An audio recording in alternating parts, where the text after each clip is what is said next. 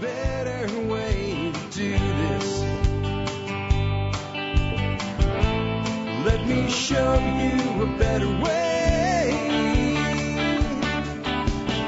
Hi, folks. This is Jack Spirko with another edition of the Survival Podcast. As always, one man's view of the changing world, the changing times, and the things that we can all do to live a better life if times get tough or even if they don't.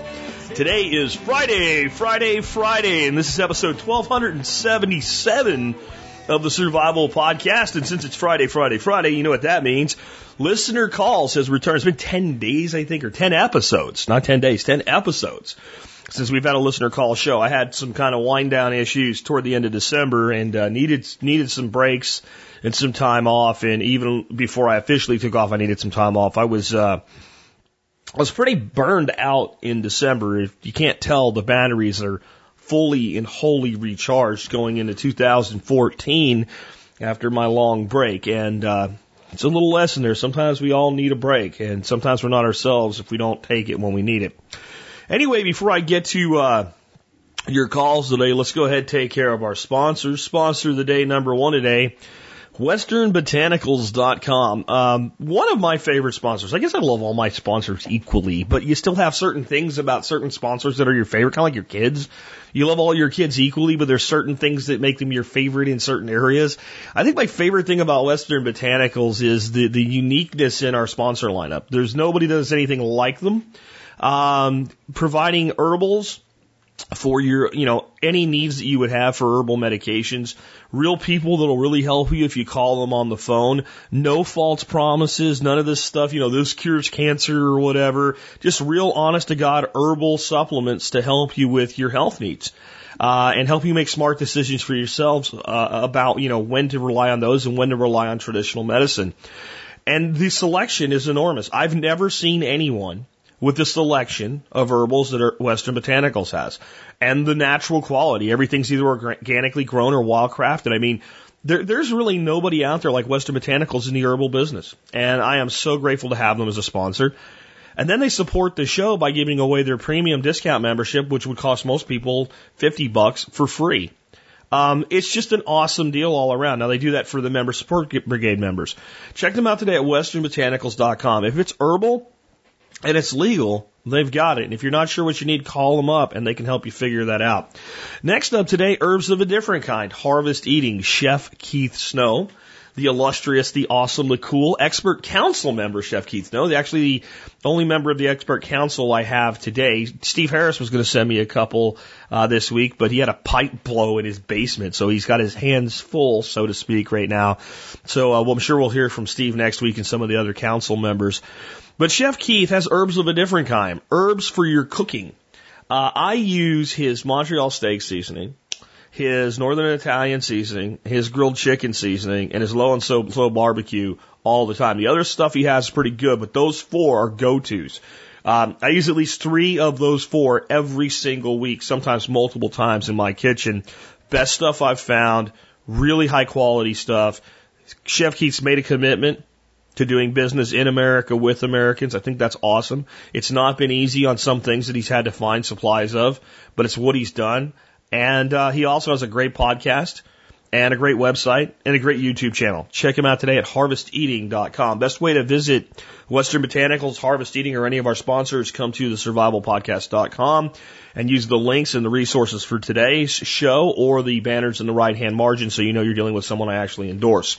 Remember, endorsement does not come easily around here. We have a very limited number of sponsors and a very specific procedure for selecting whether or not they get on the show. Uh, next up, I want to remind you guys about the Member Support Brigade. If you join the MSB, you can help support this show. At a whopping 18.3 cents an episode, you'll get discounts to over 40 vendors. You'll get over $150, almost $200 actually worth of ebooks the day you sign up. $50 a year or 5 bucks a month 18.3 cents an episode is what that comes out to. So when you get on the show, if you think, hey man, that was worth uh, two dimes, consider joining. If you're military, law enforcement, Peace Corps, active duty, or prior service, or you're a first responder like an EMT, a paramedic, or a firefighter, or anything like that, uh, again, active duty or prior service, just email me with service discount in the subject line before you join the MSB. One or two sentences tell me who you are and what you're doing, or who you are and what you did and uh, I will get back to you with a discount code. to uh, save you even more money on an already great product. It's a, it's a pretty good discount. I don't even reveal it to people unless they ask for it and provide me some evidence that they have served in some capacity in the past.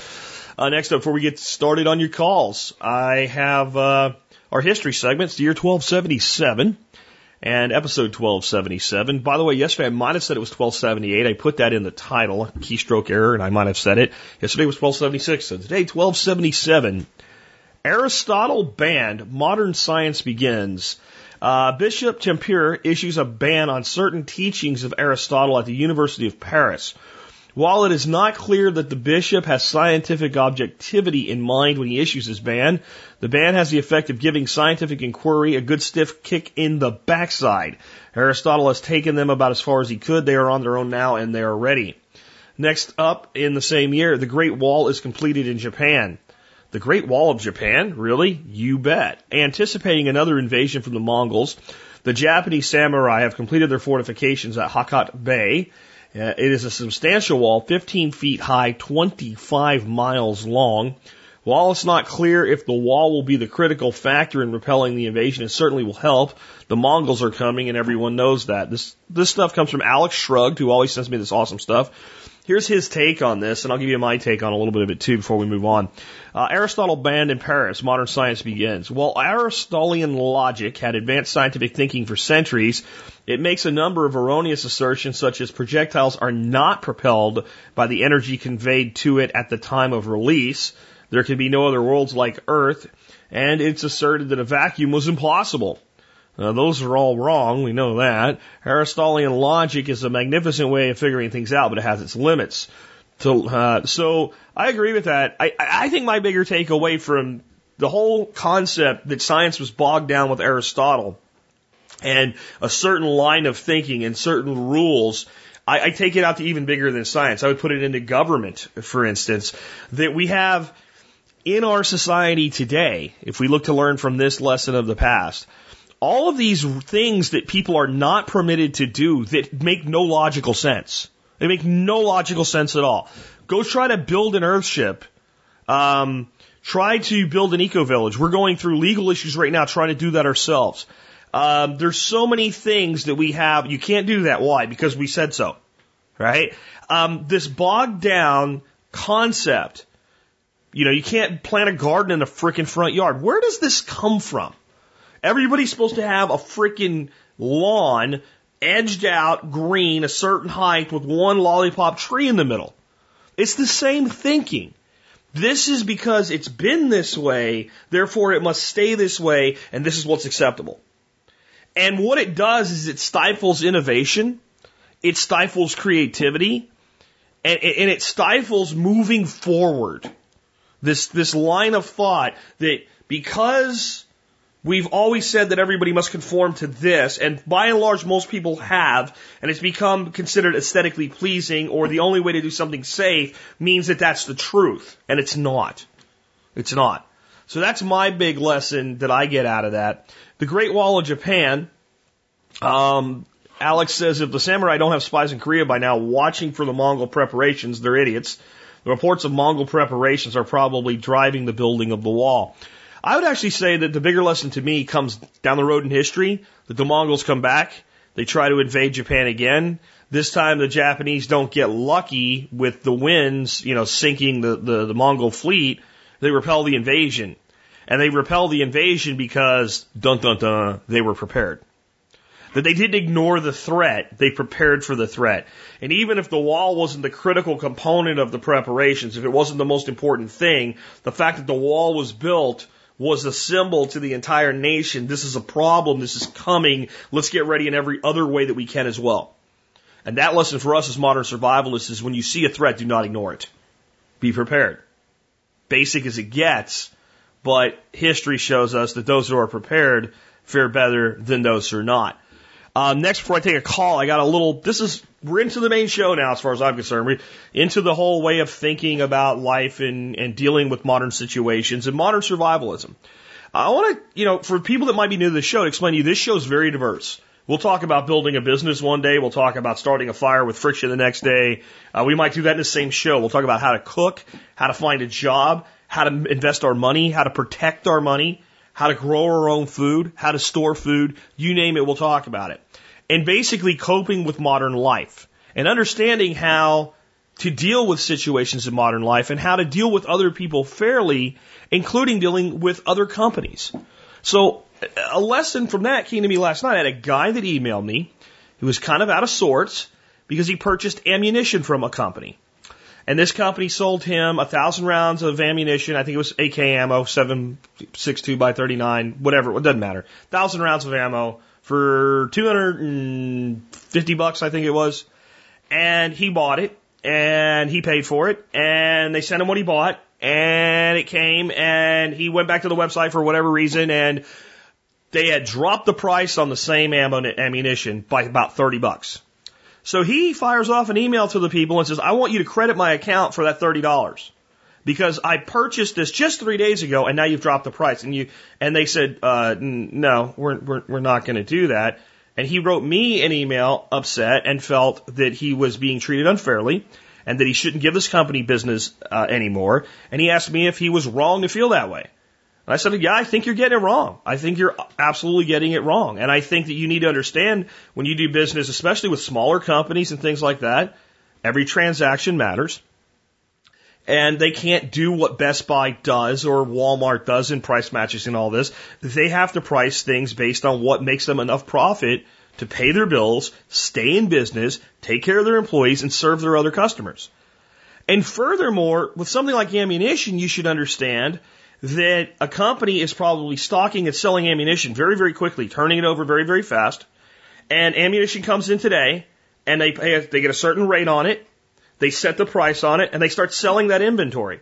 You buy that inventory. Three days later, the inventory they have on the shelves is likely been completely flipped over. They get a new shipment in. Maybe their price went down on that new shipment.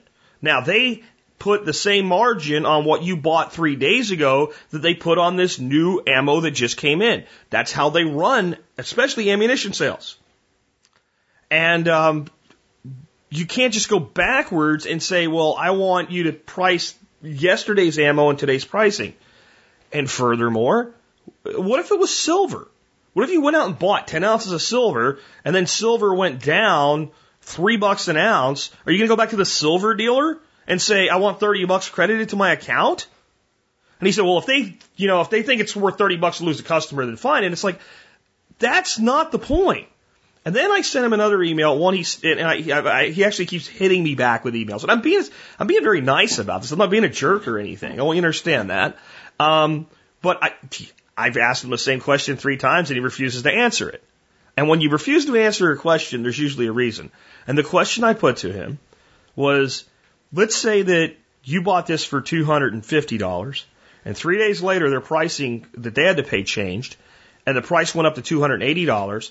If they emailed you or phoned you up and said, dude, um, the price went up on this and it was only three days ago that we had this transaction. Um, so we're going to need $30 from you. Or at least the next time you order, we're going to add $30 to your order uh, to basically debit your account because, you know, our price went up. And it was only three days. He doesn't want to answer that question because it really is the same thing. You made the deal 72 hours ago.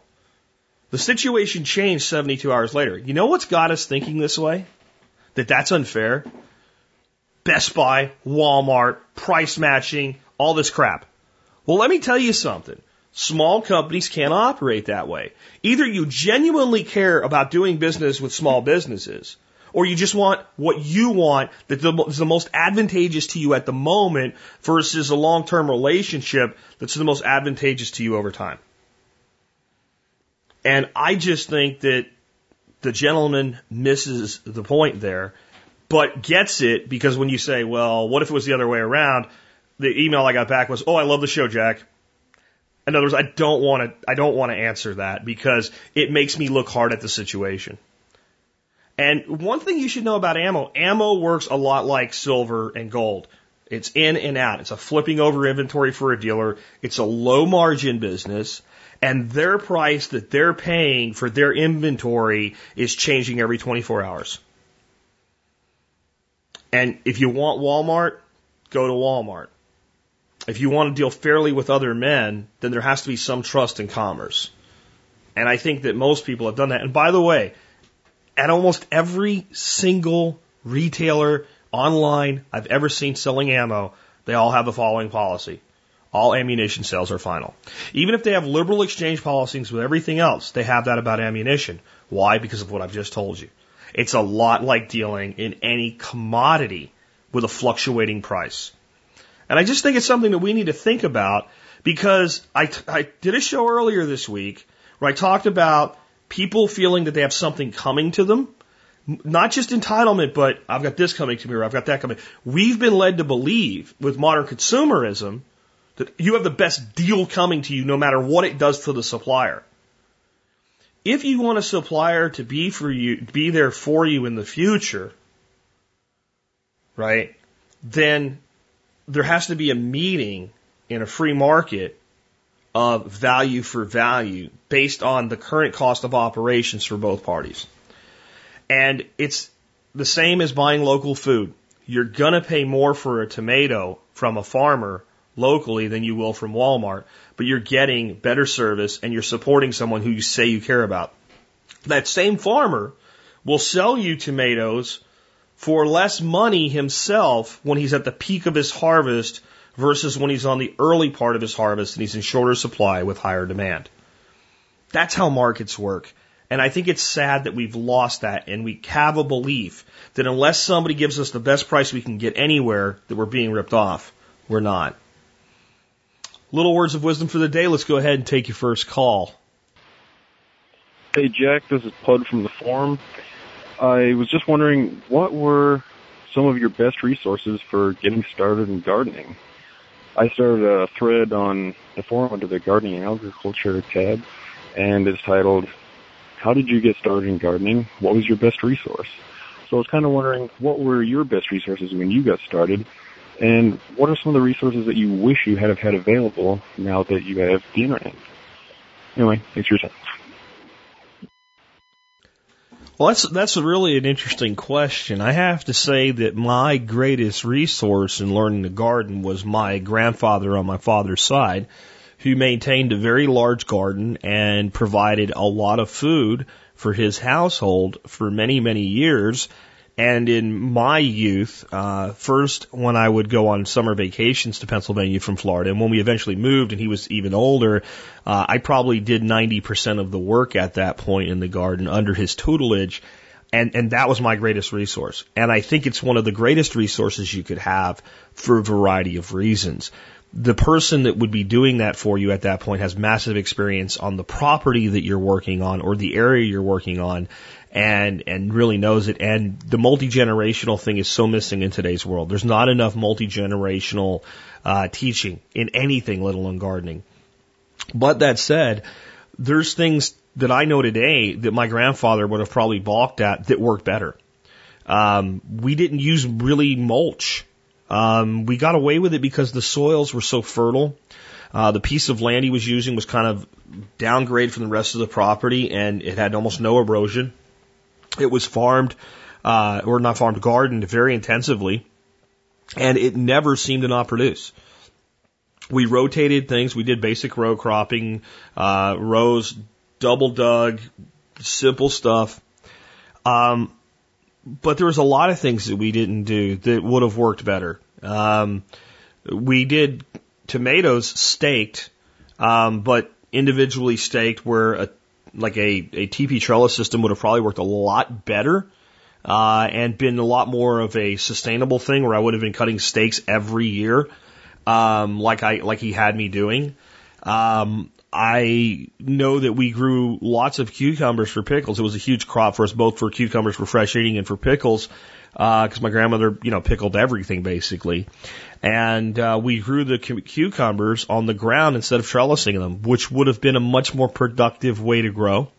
So those are things that I've learned more and more from modern gardening techniques and from trial and error and from the permaculture school of thought. Um, it's hard for me now because you're asking me to backpedal a little bit. If you just want to garden, I think that either getting a book on biointensive gardening, if you want to do really large gardens, uh, doing lasagna mulching or square foot gardening are probably the best things you can do when you want to run a few raised beds and get maximum productivity over a small space and be as error free as you possibly can. That said, um, I believe that permaculture is superior to gardening. That there's gardens in permaculture, but permaculture is not gardening. And I think that if you want long-term sustainability, minimal work, maximum production, maximum biodiversity, the healthiest soils and food you can get, that it, makes sense to go straight to the permaculture world, but it takes a higher level of thinking. It takes a significant amount of study. It takes greater effort to get started, even though it takes less effort to maintain and develop and, and, and work with over time. So I think it actually does make a lot of sense to start with basic gardening and move on from there. But thinking about a more holistic integrated system would probably be a good idea. Getting a book uh, that opens your eyes to permaculture without getting too deep, uh, something like Paradise Lot by Eric Toensmeier and Jonathan, whatever his name is. Um, sorry, I just not being disrespectful, just don't remember his name. Um, that would be a great book to kind of open your eyes to what's possible and being more narrative than being uh, scientific. And I think it's very, very helpful to read a book like that. You'll get a little bit more politics in it than you probably need, but it's it, it, it's it's more than tolerable for the message and value that you get out of the book. And it's not in your face. It's just like that's what's important to him. So I, it's fine with anybody putting that in their own book, for God's sakes. Um, if you just wanted to grow stuff fast, square foot gardening. The square foot gardening book is is probably the in you know Mel Bartholomew, Mel's mix, and mixing up your own fill and uh, follow his instructions and you'll have success. The one thing I'll caution you with, I have found that a lot of his planting densities, where he says, okay, in this grid, plant nine seeds of this plant, are a little overly optimistic. It's too intensive and you don't get uh, the, you'll get more by planting less, by planting four instead of nine, for instance, in certain certain plant types, and you learn that over time. The beauty of square foot gardening is that you manage the soil literally one square foot at a time. So when you're worried about this one plant and it's come to its end of life and you're removing it and planting something new, you're just fertilizing with compost and mulching that one spot. And there's a lot of value to that intensive management technique. Again, biointensive is pretty good, but my biggest initial um, resource was my grandfather's teaching. And even after that, when I came back to gardening, um, which would have been right after 9/11 was when I started when I started gardening again. That's when I planted my first garden in years. Uh, when we lived in Arlington before we moved to Pennsylvania, um, for that job, I had planted, you know, some grapevines and some stuff like that in the backyard, but I really didn't have a garden garden. We had a small yard, two big dogs, everything we tried to do got dug up. Uh, I didn't really have any knowledge of permaculture at all at the time, and it just didn't seem right. And when we moved to Pennsylvania, we had an acre. Uh, the dogs were fenced in one area. There's another area available, and I thought about it, but it was, it was being away from my family on that day they just said go back to your roots. So that spring, I, I planted a garden. That, that very month when I got home, I built a fire pit with my son and we began doing community campfires and stuff like that and, and just whole walk back towards where we're at now. But uh, that spring was the first garden. And all I did was just dig up the plot and plant it. That's what I did. I did what I knew to do. I knew that certain plants grew well there and I planted it and it just started and it's, it's, I think it's more important that you do something, than whose method you use to do it. You will have failures. The failures will lead you to corrections. The corrections will lead you to success. Those are my thoughts. Uh, great question, though. I have a link to that thread in the forum. If you'd like to chime in on that one, you can do it in the show notes, but that would be a good one to do on the forum since there's already an active thread there with tons of responses. Great job starting that post, by the way, on the forum. Uh, let's take another one. Hey, Jack, how are you? It's John from New Hampshire. I uh, kind of have a strange question for you, a libertarian question. I'm a recent libertarian a couple of years now, and a lot of times I've, I've been reading some uh, some things on Facebook and whatnot, and uh, they seem to be kind of anti-veteran, anti-military sometimes, which kind of throws me off. Because my dad's a veteran, I have a huge respect for veterans, Um, as you know, I work in a restaurant, and on Veteran, Veterans Day, it's like Christmas for me to meet all the veterans, the World War II vets, whatnot. I'm just looking to see what your opinion is on that, what your position is on that. It's not really turning me away from libertarianism, but you know, it kind of turns me off from it sometimes, I guess. But it isn't really going to change me. Just curious what you think. It's uh, you know, it's always good to talk to you, I guess, and uh, you know, on voicemail. and uh, I hope to see you soon. Thanks, buddy. Bye bye. Well, John, glad to hear from you. We missed you at the last event. You are a centerpiece of the ones you show up at, so I hope to see you again uh, at the one, the next one we do, whenever we figure out when we're going to do it and what we're going to be doing. Um, John is the guy that made the uh, the infamous quote that if TSP did a uh, event on paint drying and I could get there, I would come to it just for the people that are there. He's a really cool dude, and it's a great question, and it's it's one that's it has some difficulties being answered. This is the facts about being a libertarian. As you learn more and more about all of the principles in libertarian uh, thinking and all of the concepts uh, that it leads to, such as voluntarism and non-aggression principles, it, it's it's almost impossible that you would do that and not become anti-war. And if you're not anti-war, I have to ask you a question: What the hell is wrong with you? Because if you're not anti something, you're pro something. That's, that's the only two ways to be. You're pro war. Who the hell in their right mind is pro war? Who the hell is pro the, the killing of any other human beings who are not directly threatening you? Which all war results in, period, no matter how hard modern warfare attempts to, you know, mitigate civilian casualties and things like that there are soldiers on both sides in war that really don't want to be hurting each other. They don't want anything to do with the politics of their nation. So libertarianism is absolutely anti-war. And I'm anti-war, and I don't apologize for that. And I think it's sickening and disgusting that anti-war has been equated with being a commie or a pinko or something like that, or a, or a, you know a, a liberal in the the most malicious way someone can use that word. Uh, where I'm very liberal on things and very conservative on things, depending on what they are and how they impact me. Um, so I think that we have a society that has some really nefarious agendas at the top that are often moved forward through the use of war. And what has happened is we have had the heroism of the soldier marketed to us and then been sold on the concept that if you're not for a war, you're against the soldier. And this is bullshit. I am absolutely anti-war. I am not anti-soldier. The soldier has sworn to uphold and defend the Constitution of this nation. Unfortunately, many of the people in charge will send the soldier to do things that do not qualify for that. And the soldier has been trained in such a way that in many instances he won't recognize that as is the case with like 99% of Americans won't recognize that. And there is some animosity in the libertarian world, especially among people that are of the Vietnam era. And, and, and here's a big part of why. There's a, a song I did a whole show on called Allentown by Billy Joel.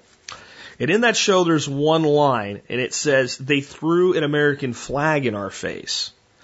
And what, it what it's talking about is how the men that went off to fight Vietnam had valor and standing up for America and defending their nation sold to them based on the World War II vets that you're talking about, John. And when they came home, nobody gave a shit. And they knew the war they fought was in no way comparable to the needs to fight World War II at the time, that they were lied to. And as many of those people have found libertarianism, and as many people that are a little bit younger but lost uncles or, or fathers or brothers in Vietnam, you know, that are just, you know, right in my age, really have a hard time with this whole military industrial complex and tend to lash out at the soldier. But let me put it to you this way. There are a lot of people in the libertarian movement that are basically sanctimonious assholes. I mean, that's the only way forward. I would say there's libertarians, there's anarchists, there's minarchists, there's voluntarists, there's all in that group. There's genuine people that really care that make up the majority. Unfortunately, some of the more vocal are sanctimonious assholes that forget that they probably didn't always think this way. They forget that they were probably a person that voted for Gore or Bush at one time too. Right? And that they were a person that thought, well, we got to blow those people up at one time too. That how they got to their way of thinking and an understanding and a deprogramming was a deep, long journey that required a lot of self reflection. But once they get there, they're like, well, everybody else is stupid but me. And there's some people that are pretty vocal in our space, in our libertarian space, that are very much that way. And I think they're all full of shit. And I will tell them to their face if they give me that crap face to face that you're full of shit. And I, I won't I won't try to make it nice or pretend that we're having an equitable discussion. I'll tell you what I really think because you're now equating the soldier with the politician. And it's wrong.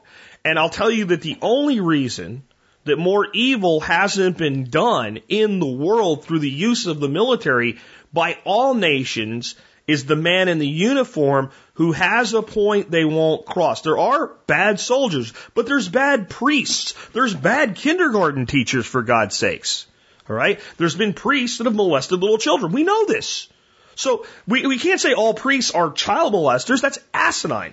So to, to take the actions of some soldiers who violate their oath and, and then put that on all soldiers is being a sanctimonious asshole. The problem that these sanctimonious asshole libertarians have is they've forgotten the actual problem isn't the soldier, it's the state. It's not the individual, it's the system. It's the system.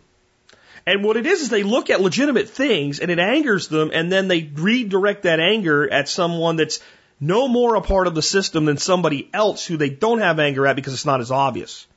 What I mean is they look at things like World War II a company called IG Farben, headed up by a guy named Prescott Bush. This is George Bush Sr.'s dad.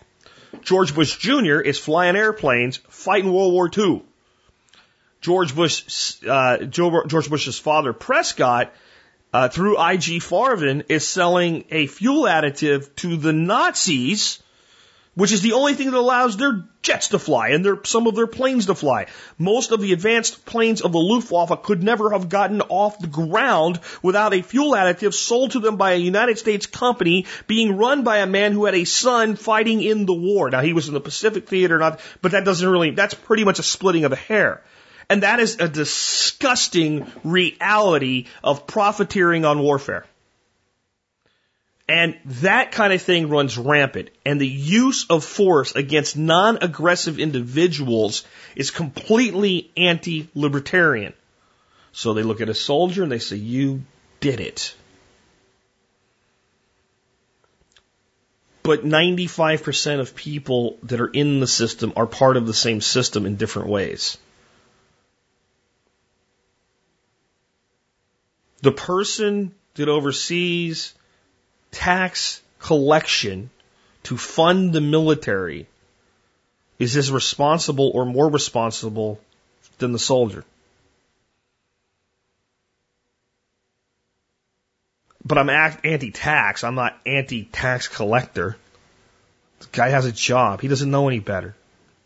He's been duped the way most Americans have. So I think what you do have to understand is a lot of times when you hear this anti soldier rhetoric wrapped into anti war. Most of these people are bitter, sanctimonious jerks that don't really remember what it was like when they didn't know what they know now. It's easy to get that way. It's easy to become jaded. It's easy to think, well, everybody's stupid but me.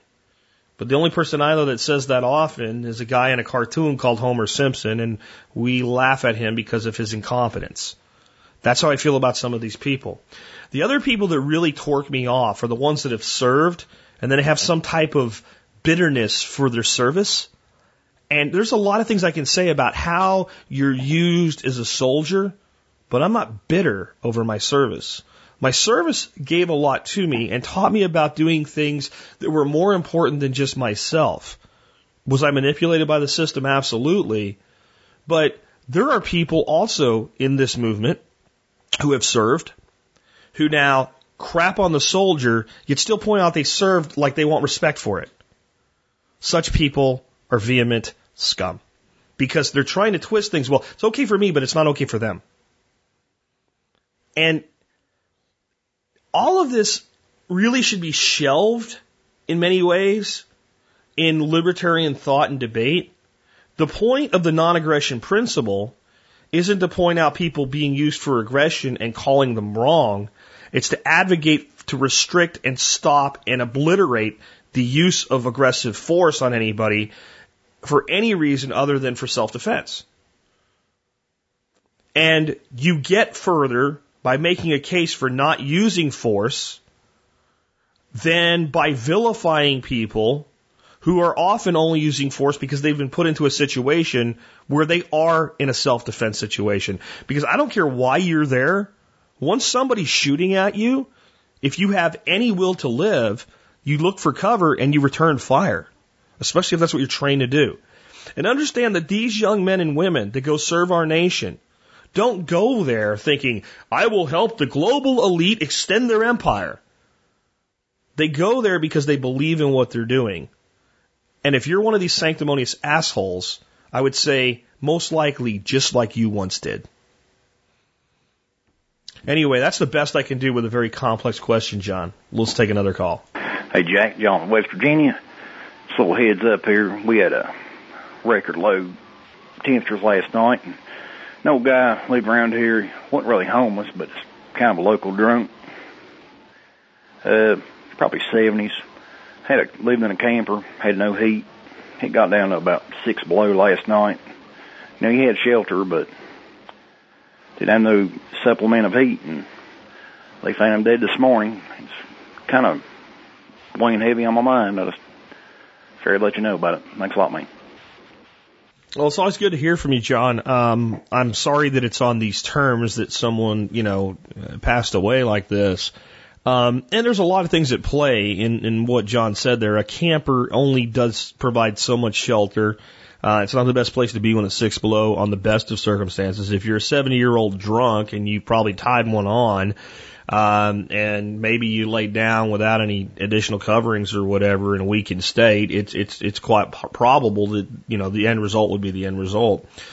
But the bigger lesson is a couple things. One, you know, maybe there's nothing could have been done for that man. There's there's people living like that that you you know if you try to help them, they're not helpable. They want to be the way they want to be, and and frankly, you know, if a man's 70 years old and wants to live in a way that's that's that's you know possibly risking his life at the end of his life, it's his business, and um, we need to do what we can to help people that want to be helped, but we also have to respect individual wishes. So I, I don't know, but you know, maybe more could have been done by a community to help this guy. You know, why was he an old drunk in the first place? Did he not have anybody? Or was he just like that? I mean, you don't know, but the thought is, you know, maybe, and that's probably why it weighs on people because even someone you don't really know, but you know of, you form an attachment to.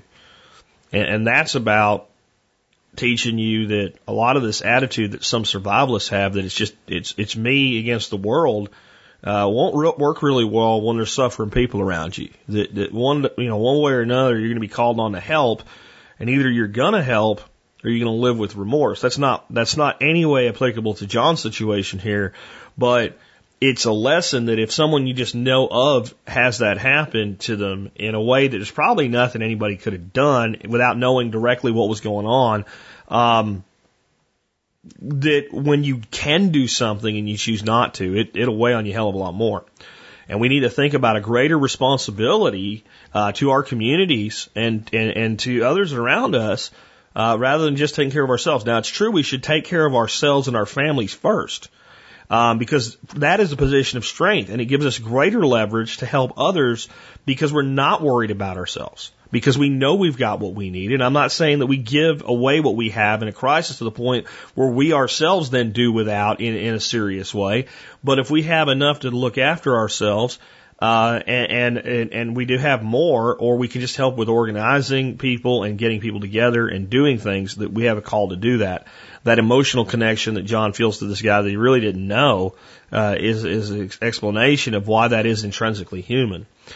Um, and lastly, uh, just a direct lesson is that supplemental heat's important. I mean, a small propane heater would have probably kept this man alive had he not you know, possibly asphyxiated himself or something. But there are people that they're in poor health or they just are at a point in life where maybe, you know, if a guy's an old drunk, he might have done so much damage to his body that somebody else sleeping in there would not have passed away. I, I, I don't really know. There's no way to really know that.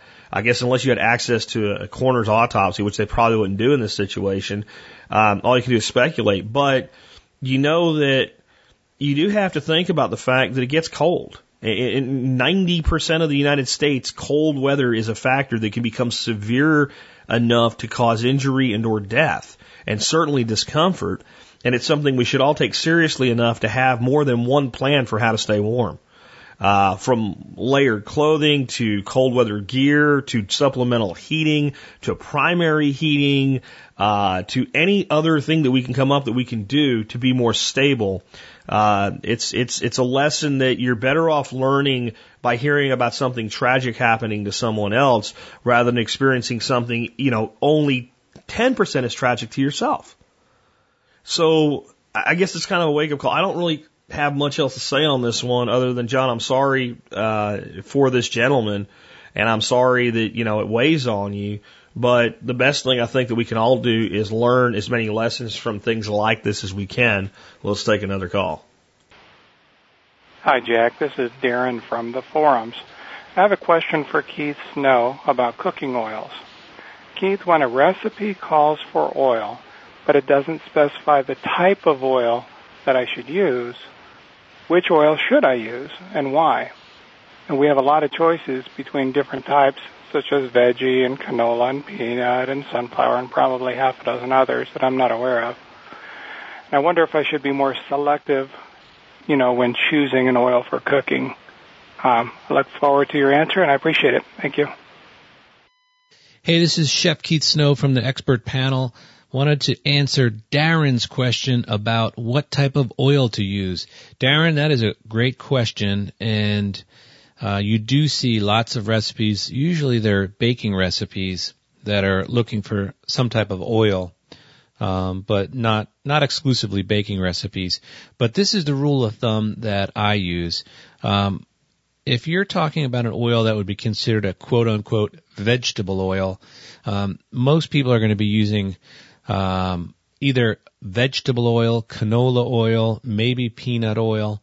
Um, most of those oils are uh, going to contain GMO ingredients. Usually they're going to be a large uh, proportion of it is either going to be soybeans, which are, you know, genetically modified, um, not a very good oil, or they're going to be canola, and that's pretty much all genetically modified, um, not a good choice at all. Those are really not healthy oils. Soy and canola, uh, corn oil, mazola, all, all that kind of stuff. Um, just look at the price, and that uh, this can be a good judge for just about any commodity type product like this. If you if you look and you see zillions of bottles of oil and it's super cheap and there's all this variety, you're probably dealing with a very cheap, um, just a junk product. So I will not cook with um, any of those oils. Now, for a plain tasting oil that would be a little more um, on the healthy side, I would prefer grapeseed oil.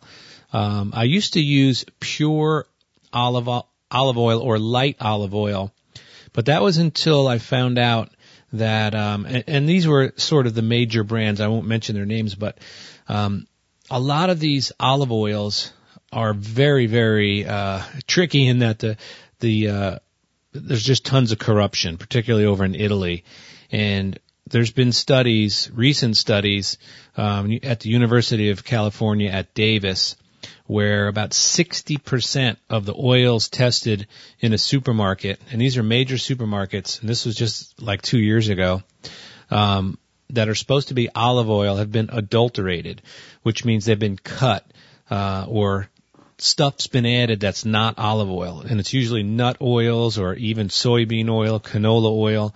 So you think you're, you know, getting this healthy, you know, heart healthy olive oil, and it's pure and light and all that wonderful stuff, and then you know, you're gambling with your money. About 60% of them have been proven to be adulterated. How many of those have been fixed? I don't know, but there is rampant, rampant corruption in Europe in the olive oil market, not only in Italy, but in Greece and in Spain. And what happens is these major brands, they don't really own any olive trees. They just buy on the global market. And uh, so they'll buy, you know, tanker loads of oil from this country, and you know, Greece and Tunisia and Spain and Italy, and then they'll uh, mix it all together and bottle it up in the fancy labels. And uh, you guys in the store, or, or guys and gals, including myself, are left to to wonder should it be trusted. So um, that's kind of what led me to um, find a, a farm in California, and, and we have a olive oil called Thoughtful Harvest. Now, this is an extra virgin olive oil, so in the case that you're talking about, it's, it's not a good fit for that. But that's why I went out and, and made a relationship, and uh, we do sell a single estate, um, United States produced you know, certified extra virgin olive oil because I can't trust these other brands. And, you know, that would really tick me off to think I was getting an olive oil and realize that I'm getting something else. And of course, it's usually a cheaper, commoditized uh, junk oil. So what I would do is stick with grapeseed oil. You can find that in most stores. Um, and that is made from the seeds of grapes. You know, with all the uh, wine harvest, there's a lot of grape seeds that are left over, and those are, are then cold pressed, and you get grapeseed oil. It's very neutral in taste. It's got an extremely high smoke point, and uh, I use it quite a bit, like for stir fry and things like that. I used to use a lot of pure olive oil, but like I said, you don't really know what's going on. And a lot of, of these olive oils are also processed using a chemical called hexane. And that's a nasty, nasty carcinogenic chemical. And particularly when you get to the lighter grades of oil, in order to, you know, they, they smash the olives, that's called first cold pressed. That's the oil that I sell. Um, but then they take the, the pulp and then they press it again. Then they start adding heat to it, and then finally they add hexane, which is uh, a way of getting every last drop of oil out. So I would kind of avoid the uh, pure olive oil and just go with grapeseed oil. And you can use that in baking, stir frying, just about anything else. But if you're going to be cooking, um, you know, maybe something Italian, Italian inspired or whatever, I would, um, I'd consider an extra virgin olive oil the best one that you could find. And I wanted to um, encourage you to to definitely check out the Thoughtful Harvest if you're uh, interested in, in extra virgin. But great question, Darren. I hope that helped out. And uh, keep those questions coming, folks. Take care. Well, that's a, a great and in-depth answer by Chef Keith as always. We got one more for Keith, and we'll move on to something completely different uh, after this. A little segment from mainstream media that you'll think doesn't really apply to us, and it was over the past Christmas season, but does. But before that, I've got a question from the Bee Whisperer, Michael Jordan, for Chef Keith, and then Chef Keith's answer. This is a question for the expert council member, Chef Keith Snow. This is from Michael Jordan, Wyoming Bee Survival. I wanted to know about making hummus. I want to know a good recipe for hummus and long-term storage for hummus. That we're now growing chickpeas and garbanzo beans and we love hummus. I'm looking to see a long-term storage for it with a good recipe. I didn't know if we should just try to dry it out and make it into a powder, or is there a way of canning it, or are we just freeze drying it? I'm looking for a long-term storage and a good recipe on hummus. I hope uh, Chef's got something good for me, I eat a lot. Thanks for your time. A Bee Whisperer out. Hey, it's Chef Keith Snow with the expert panel. Wanted to answer the question from Michael Jordan about hummus. Now, uh, Michael, hummus is a great food. I love hummus. Uh, a couple of videos over at harvesteating.com uh, or my YouTube page showing a couple of different ways to make it. Um, it's a good food, and for those of you in the TSP audience that don't know what it is, let me just give a quick primer on that. Uh, hummus is a Mediterranean type dish, and it's very popular in places like Tunisia, Morocco, Egypt, um, Israel, places like that. Uh, they eat a lot of hummus, and hummus is made primarily from chickpeas or garbanzo beans. The other uh, ingredient in it that's pretty, uh, what should I say, interesting would be a roasted sesame seed paste. It's called tahini. T-A-H-I-N-I, tahini. You can find tahini in cans, and they're like brown and white colored most of the time, near where they sell peanut butter and honey in most supermarkets and, you know, gourmet stores. But um, it's pretty commercially available, tahini, sesame tahini. Now, that stuff will last a good long time in the cans. Uh, I've had cans of tahini unopened for probably three years without any problem at all. So I would suspect that those could be stored for a good long time. Uh, could you make your own tahini? Uh, I would imagine you could. Sesame seeds would need to be toasted and then ground up um, to release all that oil. Uh, don't know how to do it, never tried it, but I'm sure it's possible. Now, um, other things that go in uh, hummus. So you've got chickpeas, tahini, you know, salt and pepper, lots of good quality extra virgin olive oil. And all the countries I've mentioned there typically uh, are growers of olives or they're very close by major olive, you know, production. So good quality extra virgin olive oil, the real green stuff. You would never want to use any uh, light olive oil or, God forbid, any uh, vegetable oil or anything like that. So this is strictly your best quality extra virgin olive oil here. Um, then lemon juice is a key ingredient in hummus, and I find the more simple hummuses tend to be better. I mean, just a plain hummus with olive oil, lemon, and tahini is wonderful. Uh, I do like roasted red pepper hummus as well. Uh, but then you can find hummuses that have a lot of spices in them. My wife and I, when we first started dating, I remember we would buy uh, hummus in the store in these little tubs, and then we would buy uh, Snyder's um, sourdough pretzels from Hanover, Pennsylvania, and we would that would be a snack. Is take that those big hard cooked pretzels and dip it in the hummus. Yummy. Um, but since then, hummus has gone down the toilet. You find it in the store, and to me, you know, and I, I get, you know, again, New Jersey. I come from New Jersey. I tend to get a little, a little hot under the collar, particularly about food. But I see these companies now that are selling hummus, and the main ingredient is soybean oil. Now, I mean, any proper hummus in the world, anybody who makes hummus, any country, anybody with just a shred of self worth and dignity is not going to use soybean oil. I mean, that's just a total affront to all things hummus. So when I see these companies using soybean oil, that, that's, I mean, I, I can't even think of an analogy for that, but that's, you know, I don't know. I, I, I can't imagine why they would use the cheapest garbage oil, soybean oil, when a, a, a key fact of hummus is good extra virgin olive oil, not soybean oil.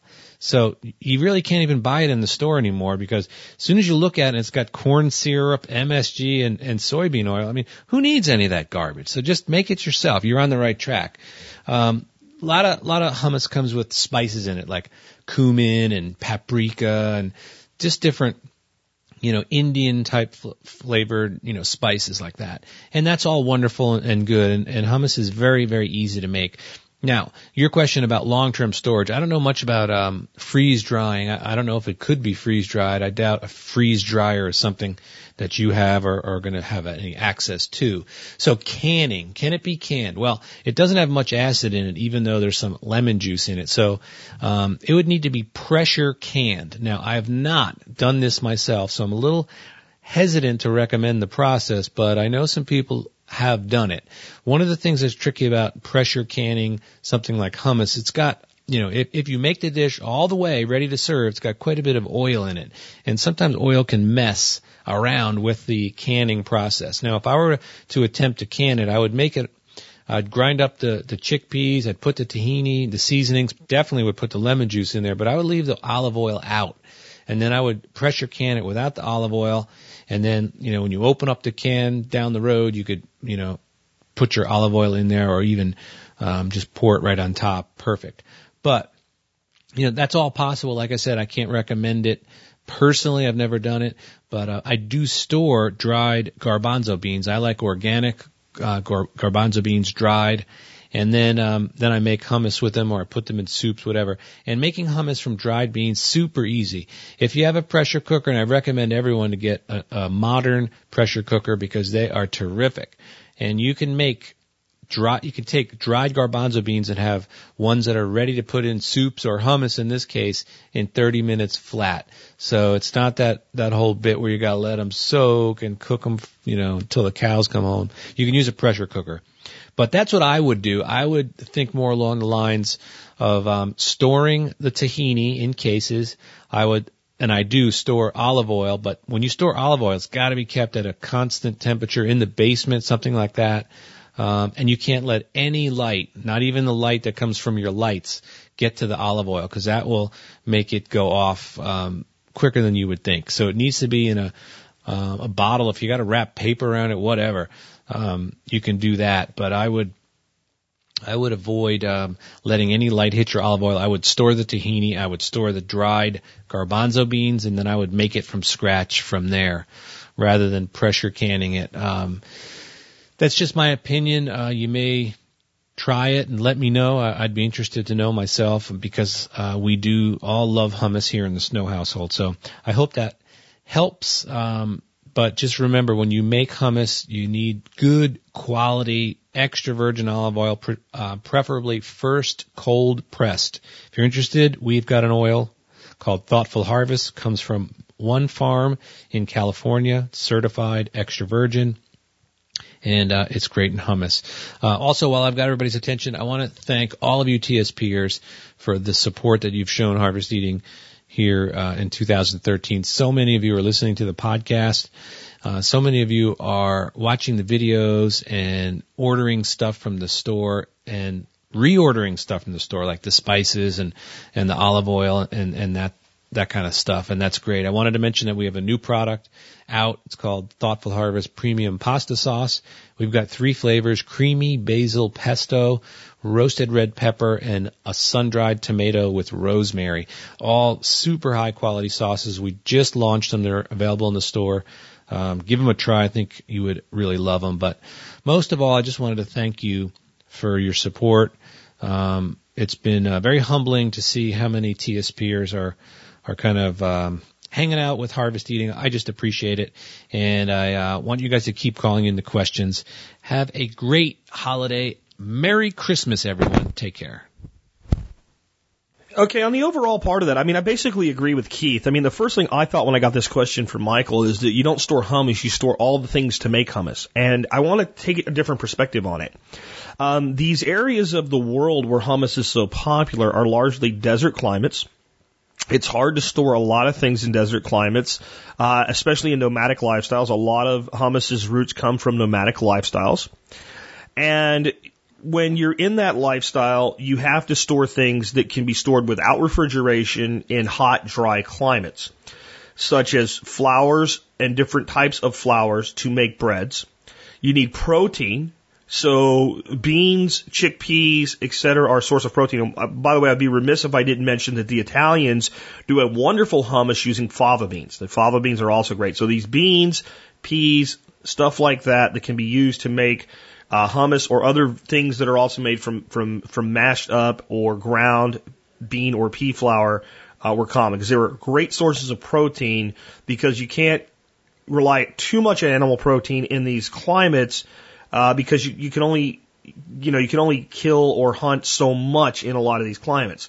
So there's a protein and carbohydrate combination, and what are you missing then? Fat, so olive oil. The tahini also has quite a bit of oil and fat and a good flavor. So you take something like sesame paste, which stores almost indefinitely. You take something like a dry pea or bean that stores almost indefinitely. You take something like oil, which as long as it's kept in a dark environment in the right type of container stores almost indefinitely, certainly long enough that you're only, if you're in a nomadic lifestyle or a, a, somewhat of a, a, a Middle Eastern tribal lifestyle, you're only going to have so much of it on hand anyway. Uh, and and then you add to it um, a bread flour of some sort, and now you can complete a basic staple of your diet all from storable goods. That's the actual origin of things like hummus. And hummus is not the only thing like that out of the Middle East. It's just the most westernized and popularized. I totally agree on the soybean oil. Um, I was eating some hummus that we bought from the store the other day, and Joe's like, "You're eating soybeans," and I'm like, "No, I'm not." And he flips it over, goes, "Look," and I was pissed. Um, yeah, hummus should not be made with soybean oil. There's there's absolutely no reason to do that. Uh, you've taken something with almost no need for any GMO product to go in it, and almost assuredly added a GMO product if nothing else.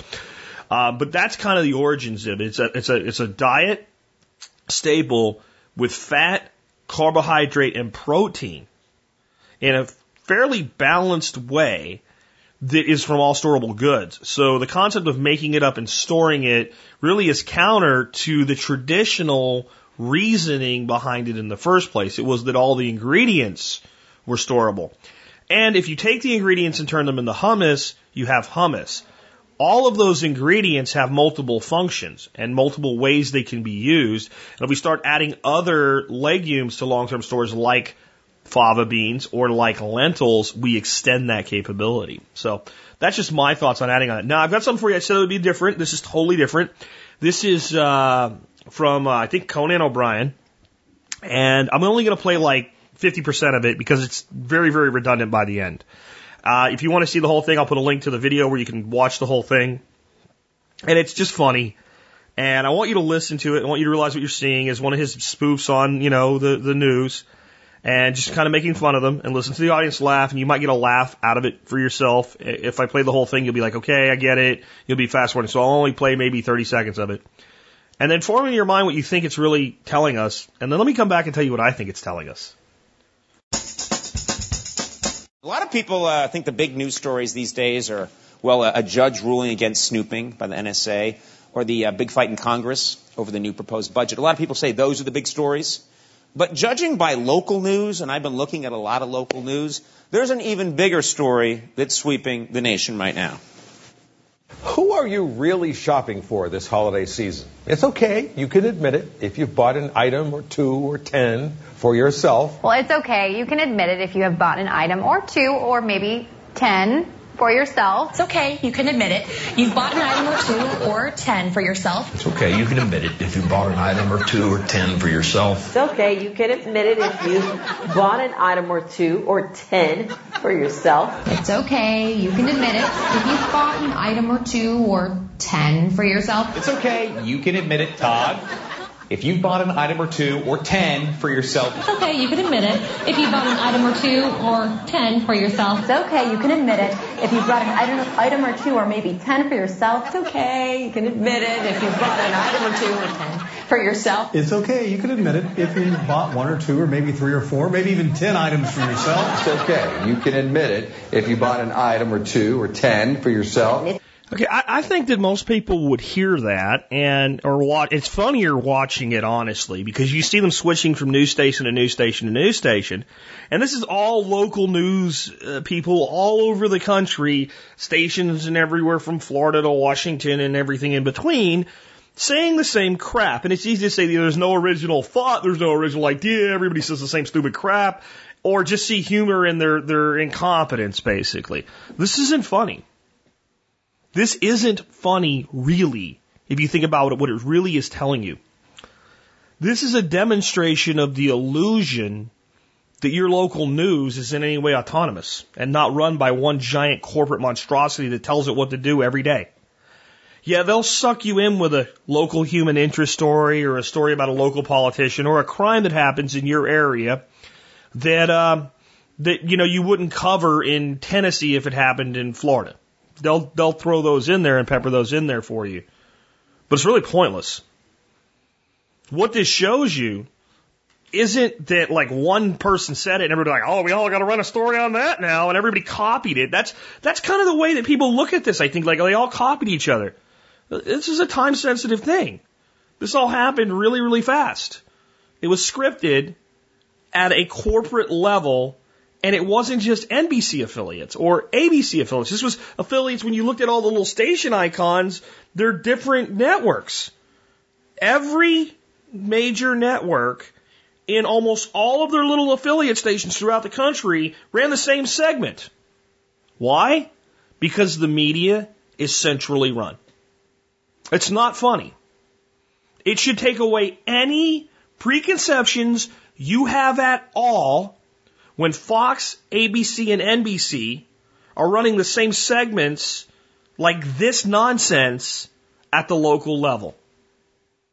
And it should give you less faith, if you have any left, in mainstream media to rely on them for anything other than occasionally they disseminate information that's actually valid, usually because they end up back into a corner where there's no point. This is why we need to seek our own answers and stop letting the TV tell us what our questions are. The biggest problem with mainstream media, folks, in the news, isn't that the information they give isn't accurate, even though sometimes it's not, or it's not biased, even though most of the time it is. All information is going to be biased or have an agenda. Everybody's information, including my own, including yours. It's human nature. The big problem with mainstream media is not the answers they give you. It's that they're defining your questions for you. Ask your own questions and you'll find your own answers and it'll actually be relevant and meaningful in your life. Again, this seems like a bunch of idiots, but it's not funny. I'm sure that the you know that they had no intention to to deliver that message to you when they put the little montage together.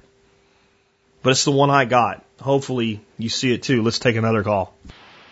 Hey Jack, this is Jason in South Georgia, Jason three eighty nine on the forum. I got uh, Santa Claus brought me a, a FoodSaver for Christmas, which I've been wanting for a while. So of course I'm walking around the house looking for things to vacuum seal, and I had an idea. I tried it and it worked pretty good um, for uh, long-term storage of rice. You know, I've got some buckets, and I use the mylar bags, and then usually put the O2 absorbers in and put those inside the bucket. So I had this idea. I took a, a, a real sharp, uh, small pointed knife, made a tiny hole up near the top of the bag, uh, sealed the bag at the very end with the rice already in it, of course. Used the hose attachment on the FoodSaver to basically draw the bag down to a vacuum then once it's uh, once it's vacuumed down, I took a little piece of clear tape, transparent like Scotch type tape, sealed the hole up, and then resealed the bag down below where the hole I made was, and it actually worked really well. Uh, so I figured I'd share that with you and your listeners. And uh, yet another use for the FoodSaver bag, and uh, one step further on removing the oxygen oxygen from your rice and beans. Thanks for the show. Have a great day. I just basically played that one as a tip. I don't have a lot to add to it, so I'm going to go ahead and just take another call. Hi, Jack. This is Matt from Missouri. Um, I live in, uh, in a metropolitan area around St. Louis, and uh, we got uh, we got a pretty good snowstorm for this area. Uh, a foot, little little plus or minus in, in some places. But anyway, uh, I sent you some pictures of uh, what I thought was uh, something that was kind of scary, and that was after one day and 12 inches of snow, a lot of the grocery store shelves were empty. Kind of makes you uh, you think about even as a prepper. You know, I went to the store for a few things that I was out of. Kind of what could happen in a larger scenario. I remember when I was a kid, we got three and a half feet of snow in like uh, 1978 or something, and it kind of shut our town down for a long time. Uh, so if that could happen in one day, and as little as 12 inches, 12 to 15 inches, some places got you know, 15 inches of snow. So if that can happen in 12 to 15 inches, uh, what could something as simple as a snowstorm do to uh, to our food supplies and the ability to get the things that we count on? It's a little bit, uh, again, those, those store shelves were a little bit scary. Man, I sent you some photos of it, along with uh, just a few of my thoughts or experiences during this. Thanks. You know, we hear stories of empty shelves during weather events and things like this all the time. And I think we kind of missed the bigger message. The bigger message uh, than just that the foods can be wiped off of the shelves and that, you know, stores doing just in time inventory and if they don't get resupplied, how quickly they can sell out is that when you go to the store when these things are going on and you look around at what people are buying, generally you don't see people with two or three shopping carts full of food.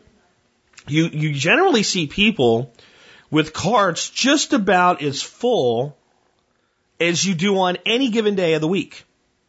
I want you to think about that for a second. This is the, this is the, like I said, there's, there's, there's thinking, there's critical thinking, and there's thinking critically, right? This is not just critical thinking, but thinking critically. Let's, let's not just figure it out, but let's extract the deeper meaning from it. So if, if the average person's cart looks the same before a major weather event, where the transportation of food into the store hasn't yet disrupted the supply. So it's business as usual from a standpoint of how much the individual is buying and business as usual as to how much come comes in the funnel. And yet the shelves are wiped. What is the variable? And it is simply the number of people getting the groceries they would have probably bought anyway compressed into a single day versus over several days. That's the only variable. It's not people hoarding. I mean, it's not, you occasionally see some moron with 17 gallons of milk, right? And, and, and, and 15 loaves of bread. And you, shake your head, okay? That but usually it's not the case. Usually if you look around, everybody is buying the same amount of stuff they generally buy. But yet everything gets wiped out because there's just more people.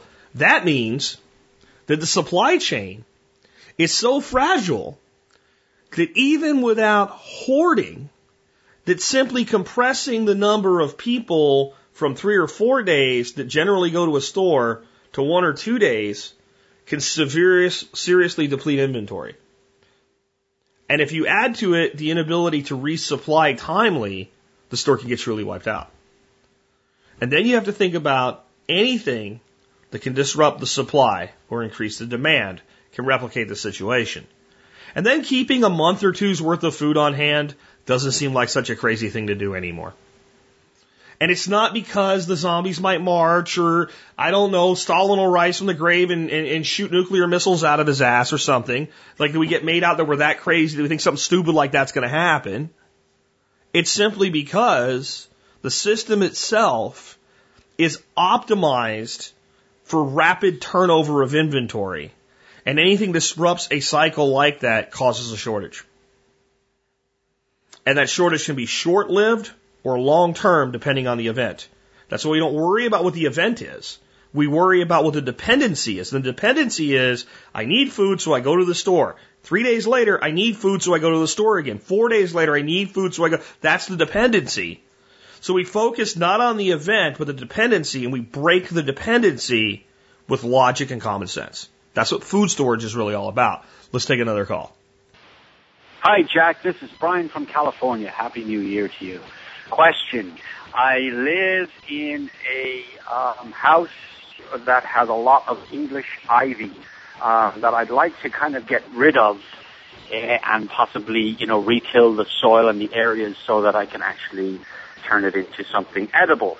Um, couple of questions. What can I do with this ivy uh, when I've gotten rid of it? Can I compost it in my regular composter? And is there any particular tricks to um, getting rid of it in the first place, other than just going at it with a weed whacker and, and, and putting a bit of blood, sweat, and tears into it. Um, that's pretty much it. Your comments and suggestions would be greatly appreciative. Thank you very much. Love the show, and thanks for all the inspirational words over the Christmas holiday. Take care. Well, it's, it's actually kind of complex because the truth is, if you weed whack English ivy, unless whatever you're planting is extremely aggressive, it's probably going to come back faster than whatever you replace it with. And you're in a situation where if you have a lot of it, you have a massive root layer that it's put down in the ground, a, a root layer likely equivalent in biomass to what you see above ground. So if you see a, a, a, an English ivy that's going up a wall or up a tree or something like that, and it's huge, there's probably, it may be hard for you to get this around your head, there's probably as much root below the ground as there is stuff above the ground. And because it comes back from roots just fine and has no problem doing that. In fact, if you cut a piece of English ivy and stick it in moist soil with some shade, it will root on its own and start growing again. It's, it's what it makes it wonderful and it's what makes it difficult to eradicate if you decided I don't want it there anymore. The number one way to get rid of English ivy is let sunshine in. If you let a lot of sun in, it will kill it dead. It can't handle it. It's a shade plant. So that's that's the number one way. So what I know about your your place that you have right now is you have shade where this stuff is. You have shade for a good part of the day. So either you're going to open up some canopy, let some light in, prune back the ivy, and start polyculturing it with other things, and, and go with things that are somewhat shade tolerant, like currants and gooseberry and things like that, or anything else you can find that will, be, that will tolerate the level of shade that's supporting the ivy. Or you're going to open it way up, bring lots of sunlight in, and plant things that will appreciate the sun. Um, if you're going to just try to put in shade tolerant things and you want to get rid of the ivy and you don't want to open it up that much, really you're into a point where, yeah, you want to take it to the ground and then you want to lay down probably two layers of wet cardboard and sheet mulch on top of it, and some of it's still going to come back. Some of it's still going to come back. But you'll be able to maintain and control it and get other things advantage to its disadvantage. You got to think hard though in a place where right now English ivy is growing as to what you will replace it with. Now, since you're in California, you may be in a point where what is shady to ivy is not so shady that it won't, you know, work for some other things. There's a lot of, of value to gardening in the shade, so to speak, in the South, as long as it's not continuous shade. Long as shade, sun, shade, sun, like a mottled uh, shade. But it, it's a difficult scenario you have. It sounds like you have very established ivy. And uh, yeah, you can take it down, but if it's well established, it's going to be a fight. It's not a terrible fight though. I mean, it's a fight. You can just keep cutting it. Every time it comes back, cut it. Every time it comes back, cut it. Every time it comes back, cut it. Every time it comes back, cut it. But you have to stay on it, and it'll take years to to fully eradicate it if that's what you want to do. Um, the other option is to figure out places where I don't mind it and disadvantage it everywhere but those areas. Let it grow in the most shady parts where nothing productive will grow for you. Let it fill its function and niche in those areas and disadvantage it through sheet mulching and eradication through mechanical means everywhere else. Can you compost it? Yes. Um, if you just throw it into a wet pile of compost materials, it'll probably start growing.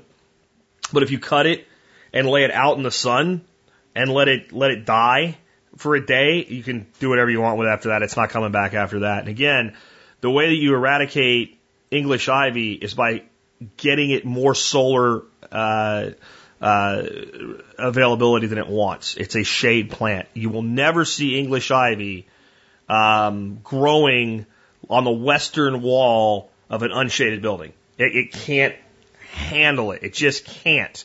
Um, but if you've got a big eave coming out that gives it a cast shadow for most of the day, it'll grow there and cool a house. So it, it, in most instances, most people don't want to do enough cutting to get rid of something like that. So you gotta you gotta balance it, and the best way again would be cutting it back everywhere that you don't want it, sheet mulching the hell out of it, and planting things that can handle the space, and continuously disadvantaging the ivy. Once you have mature trees and all, though, English ivy is not necessarily a bad thing, um, but I would prefer passion fruit that is edible to it, definitely. Um, I often advise people to use English ivy in places where they're not trying to grow edibles, uh, along with things like um, jade plantings and what should I say, jewelweed uh, and Virginia creeper uh, and English ivy to eradicate poison ivy because what you've got is a niche that a shade loving vine plant likes. So when you're trying to eradicate something like poison ivy, you know, you can only do so much with trying to mechanically eradicate it. Um, and it has huge root systems just like English ivy. So it's one of the things you can use to displace poison ivy. That tells you how tough it is. It's very, very tough. It's actually a very beautiful plant and it's very functional. Um, but what you really sound like that you need to do is curtail it back in and again, sheet mulching with cardboard, then a layer of compost, then a layer of organic matter, then maybe a layer of straw or a layer of wood mulch, and then planting into the compost, spiking through the cardboard wherever you do your plantings is probably your best bet. Let's take another call. Hi, Jack. This is Chris calling from Ohio. Um, question about a pond. Uh, is there a way to tell if your pond is leaking or leaking at a certain level and if so, is there is there a good way to repair that uh, that leak without just redoing the entire pond? Uh, the background information.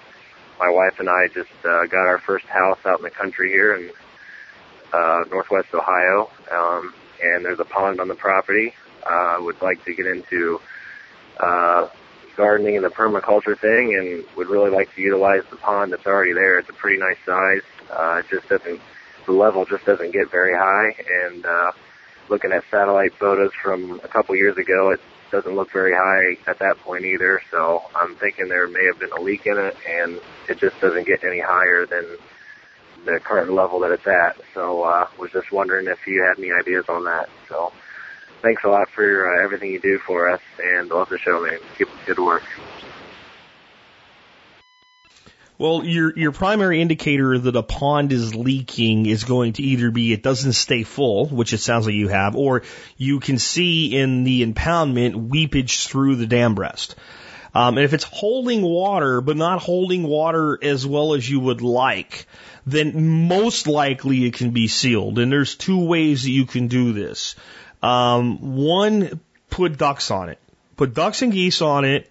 They'll shit in the water and they will generally, within a season, seal any relatively small body of water. You're looking at a quarter acre or less, it's probably not going to be a problem. If you're looking at like a five acre dam and it's not filling up, you've, you've got an issue there. Um, on the other side of it, if you can determine where it's leaking from, and it may not be that it's leaking, like a lot of times when a pond is leaking, people think, well, it fills up to here and it stays to here and then it gets recharged and it, it, it and it's, so it's got to be leaking above that point. A lot of times it's actually leaking very below that point and that's just the point at which it doesn't have enough pressure to push itself out anymore. So it's not leaking like a hole in a bucket. It's leaking like a bunch of holes in a bucket with a bunch of dirt crammed up against it, which is what a dam is. And the water seeping through. And when you fill the barrel all the way to the top, there's enough pressure from the volume of water to seep it through, seep it through, seep it through. And when it gets to a certain point, the pressure no longer is sufficient to force it through the leak, right? Just think about if you had a barrel full of water, you drill a hole in the bottom, but the water shoots out, and as the level comes down, how far the water projects itself goes down because there's pressure based on the height of the water and the volume of the water, volumetric pressure. And that's a lot of times with seeping. Now, if that's the case, and it sounds very much like that might be the case. It could be seeping into the groundwater, and that's why you're not seeing it come out the dam or what have you.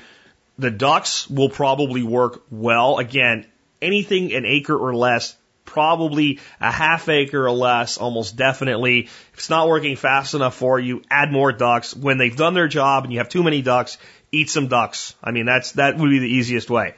A quicker solution, a little less natural, but not really unnatural, it's a natural product, would be bentonite clay.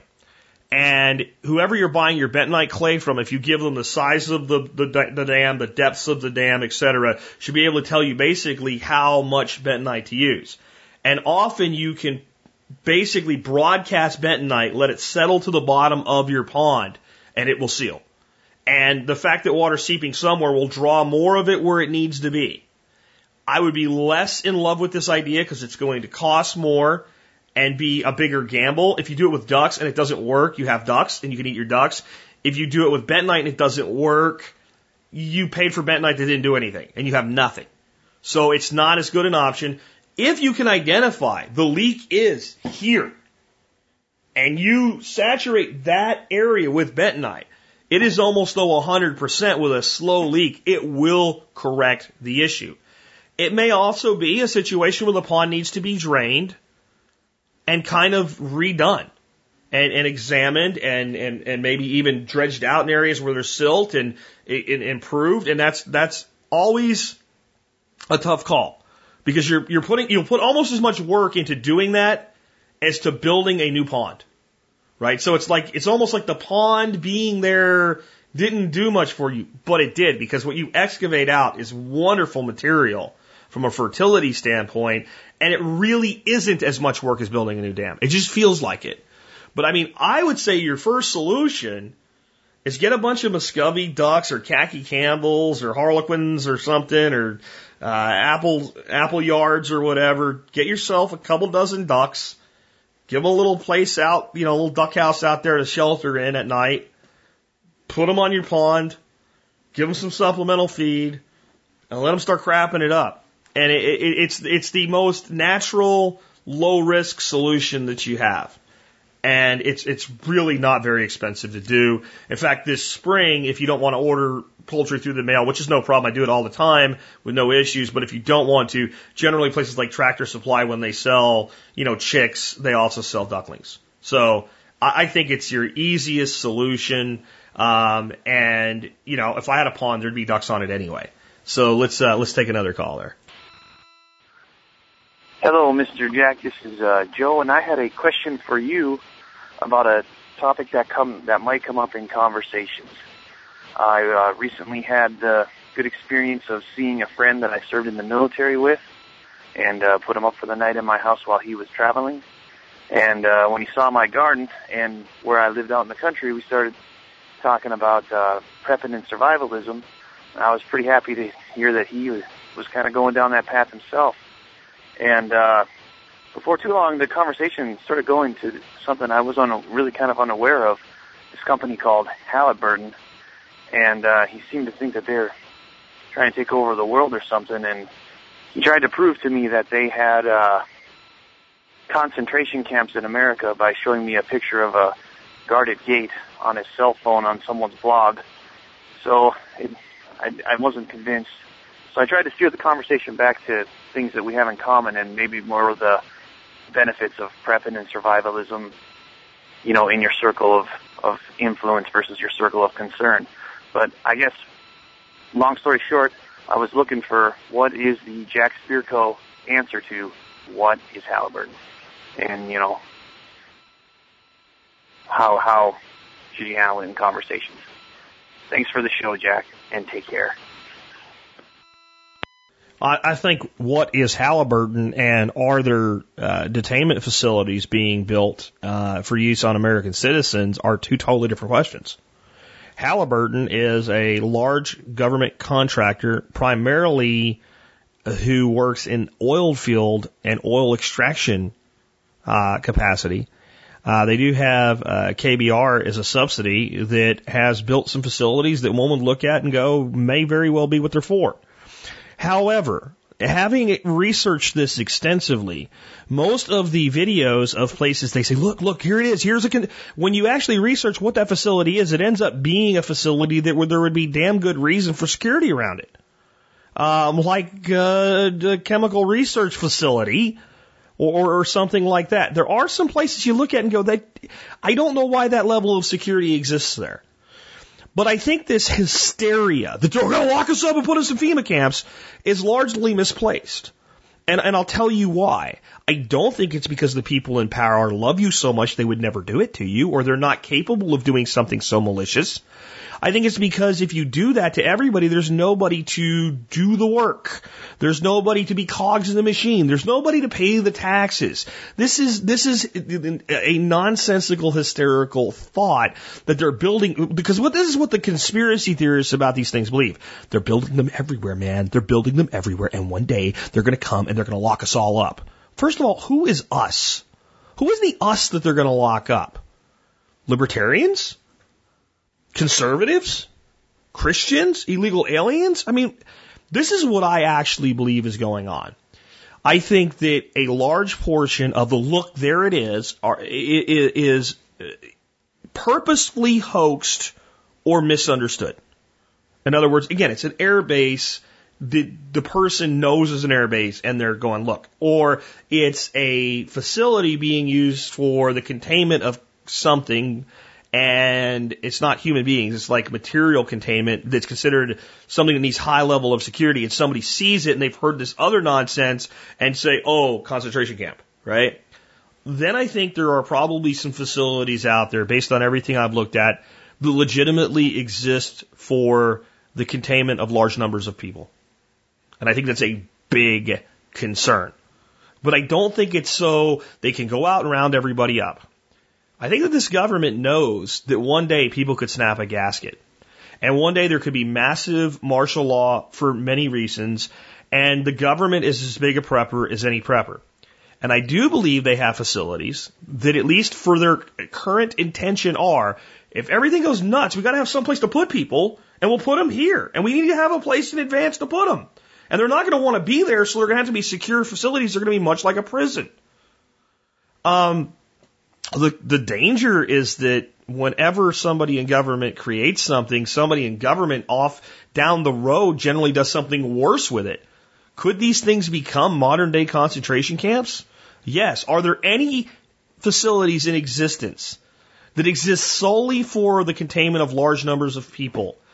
My belief, and I don't have facts to prove or disprove it, my belief based on everything I've examined is yes, there are.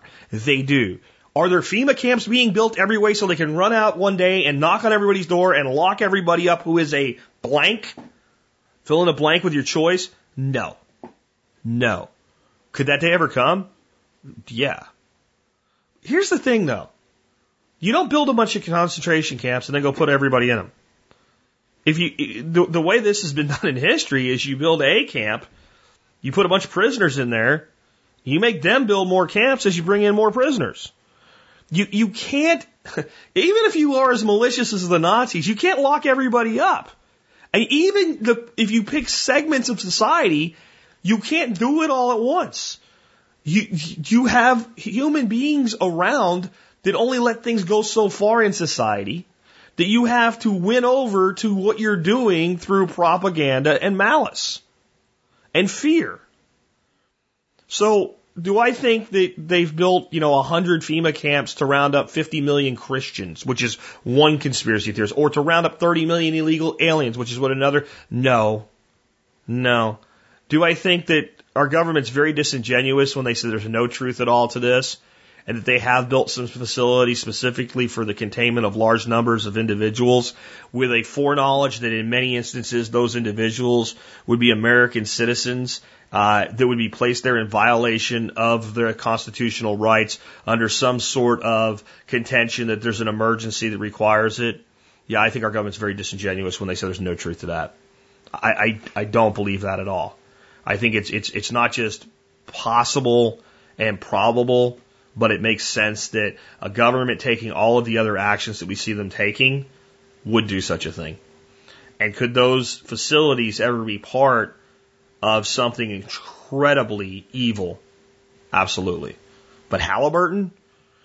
If Halliburton built one of these facilities, uh, specifically through KBR Brown and Root or something like that, it, it, it, doesn't matter that it's Halliburton that built it. Halliburton's not the one trying to take over the world. Um, the overall plutocracy and corporatocracy that, that Halliburton is but one component of is what wants to control and dominate society. And they prefer much over doing it with concentration camps to doing it the way they've been very effective with so far. Teaching people that they're free while they're enslaved. And having people slaves to debt, slaves to a failed economic system, slaves to a failed healthcare system, slaves to a food system that is not just detrimental to health, but actually fuels the purchasing within the health system, which fuels the debt. Folks, stop worrying about them enslaving you and look down at your hands and feet and see the chains that are already there for God's sakes. The people obsessed with things like FEMA camps don't see the shackles that they already wear. That's what I think. Let's take another call. Hi, Jack. This is Tommy from Grapevine. I just wanted to know if there's any downside to using Christmas trees for a hugel bed or a hugel mound. Um, let me hear your thoughts. Thanks. Bye. I'll say it again. You can use any tree you want to to make a hugel bed, and there'll be little to no downside with any of them. Softwood will decompose faster than hardwood, therefore the life of the system will be a little bit less. Um, but that would mean a Christmas tree would fill that void. But if you're planting perennials and using them as an establishment based system anyway, by the time that wood core is broken down, the system's so dadgone established it doesn't need it anymore anyway. Hardwood will take longer to break down, the system will last longer, but it will take longer to really start to work in earnest. And about the only thing you shouldn't use is something that's highly allelopathic or something that is, has a high degree of fungicide. So I wouldn't use black walnut um, because it's a much too high quality of a wood, even in small pieces, to be putting into the ground anyway. And it is allelopathic. Uh, I wouldn't probably use pecan for the same reasons. um, or anything with uh, juglone in it, I would probably stay away from. And again, all of those trees, that wood is worth more to me as cooking wood than it is as um, as hugel wood anyway. Uh, and I also would refrain from using something like black locust, which um, is far too valuable for far too many other purposes to put in the ground anyway as well. And the main reason I wouldn't use black locust is because it'll take about 100 years to break down because the dadgone thing's made of like 50% fungicide. Um, that's why you can take untreated black locust fence posts and put them in the ground and the fence lasts damn 100 years. Um, so those are the only things I wouldn't use. So pines, yes. Pines, yes. Can you use pines? Yes. Probably wouldn't use cedar either, uh, due to some allelopathic reasons. Uh, before anybody asks, once again, can you use wood chips? Yes. Sepp Holzer has made some hugel beds using waste potatoes. So somebody somewhere else has a whole bunch of potatoes that have gone rotten, and Holzer will put those in a mound and make a hugel bed on top of waste potato. Paul Wheaton has said that you could do something like plant a whole bunch of vetch, hairy vetch, a huge mass of vetch, chop it all up, put it into a pile, and use that as your biomass. Um, I don't know that I buy that as much as, you know, using wood or whatever, but it would probably work. All of these systems work. All it is about is a slowly decaying organic matter core that also has the ability to wick water from the subsurface up into where the plants can get at it. And for those that maybe haven't heard of hugelkultur before, it's basically you bury wood. And when you do that, the conventional thinking, which I believe is completely wrong, is the wood holds moisture. I think that's true, but it's a small part of why it works. I think it's about nutrients, nutrient cycling, fungal growth, interconnectivity, fungal hyphae, and as far as the direct moisture, I believe it's more about a sponge effect. So I want you to think about it this way. If I take a, a shallow pan full of water and I put a plain old sponge in it and I wait a while, that sponge will become saturated. If I stack another sponge on top of the first sponge and wait a while, that sponge will become stack, uh, saturated. And I can stack those sponges very, very high where they'll be a little drier as you go up, but I got to go really high before they won't get wet anymore. In fact, what's going to stop it, probably long before one sponge sucking from the other sponge, is going to be we'll run out of water in the pan. That's what a hugel bed really is. The, the, the wood core is accessing the moisture below the surface and wicking it up to the availability of the plants around it. So yeah, you can use a Christmas tree. Um, let's take another call. Jack, this is Karim from Chicago. I had two questions. Number one, do I need to build a frame around a raised garden bed? And number two, if I'm putting together a hugel bed, is emerald ash an okay type of tree to use for that? Um, little backstory, um, I had a little play- playground set in my backyard and covered an area about 20 by 10. Uh, we took that out this year and I'm looking to convert that into a garden bed since basically the grass is already destroyed in that area. And as far as the emerald ash, uh, I live in the Chicagoland area and we've had a huge issue with emerald ash borers and my yard is no less. Uh, it basically killed the tree and so I have a dead tree sitting in my front yard that I'm thinking of chopping down and using for a hugel bed. Anyways, thanks. I swear to God, guys, I didn't put those two calls together on purpose. You can use any tree that's not allelopathic or won't break down in the ground for a hugel bed. I mean it. I said it. I'll say it again. A little thing I want to point out though, it's not an emerald ash tree. Um, I think a lot of people have become uh, believing in that, that that an emerald ash is a tree. An emerald ash borer is the pest. And they call the emerald ash borer an emerald ash borer because he has this emerald color to him. And the ash trees are just various ash trees, and there's specific ashes that they're really hitting hard. Um, we have this problem with the ash borer largely because there's so many dead gone ash trees planted to the exclusion of other trees. It's a it's a distributed monocrop in, in, in the suburbs is basically what you have with ash borer uh, issues.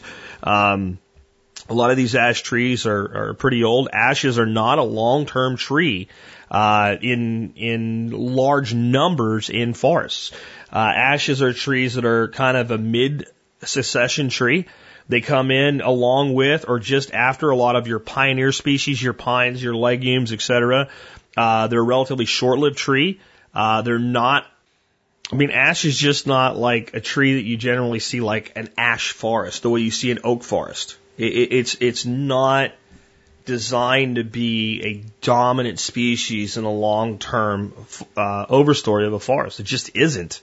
And, and it's really because it can't be that way and really be much of a sustainable ecosystem because it doesn't have a mast as a long-term overstory to support diverse life the way an oak or a hickory or something produces a nut or even a, a, a softer wood like a, a mulberry produces a fruit that has uh, the ability to sustain other life. There's not a lot that comes off an ash uh, that is usable other than biomass.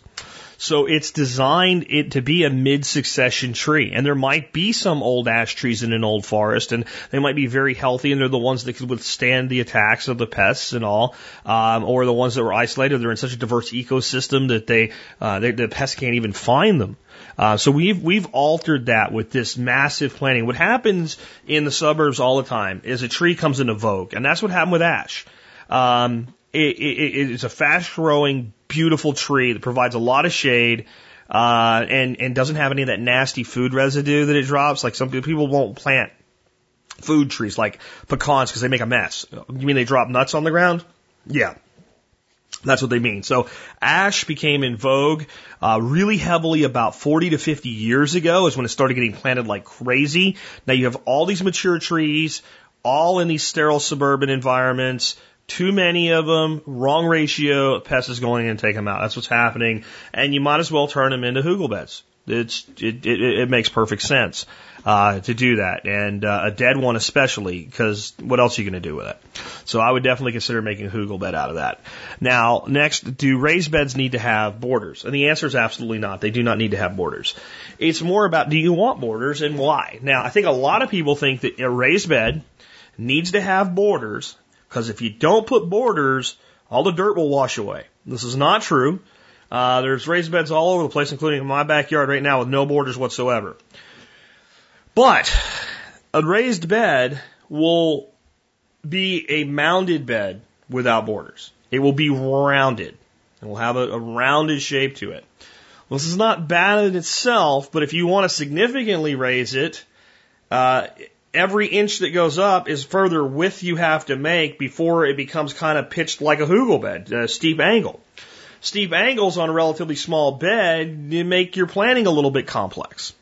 The biggest reason you would build a, a, a standard raised bed using a border is because you can raise it up and get a nice flat surface to plant in a grid like or a, a staggered grid like pattern. Tomatoes and peppers and stuff like that for standard gardening. They work great for that and they're very easy to manage because everything's nice and flat. But if you're not worried about that and you just want to have a good, healthy growing environment, uh, you, there's no need of borders. And let's face it, those borders, whether they're timbers or whether they're uh, cinder block or brick or whatever, or they're another input. So the biggest thing is you don't need them, but when you're thinking about how you're going to manage a garden and how you're going to plant it, how you're going to irrigate it, what have you, you may decide that that's what you want. We're thinking about putting in a few just for peppers and tomatoes and things like that.